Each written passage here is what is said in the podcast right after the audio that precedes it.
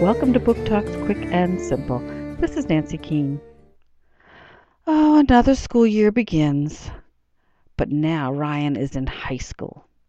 It starts out as he thought it would the seniors picking on the freshmen.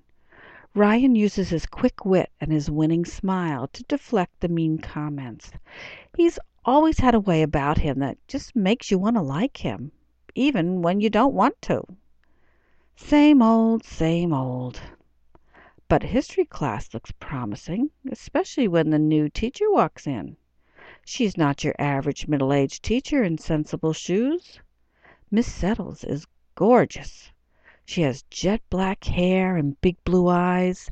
Her body is perfect, and so is the sweater dress that clings to her every curve. And those stilettos sure aren't sensible. Ryan is in love. Or is it lust? Just like all the other boys. But Miss Settle starts to treat Ryan special and find ways for them to be alone.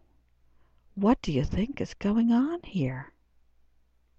Prey by Lurlene McDaniel, Delacorte Press, 2008.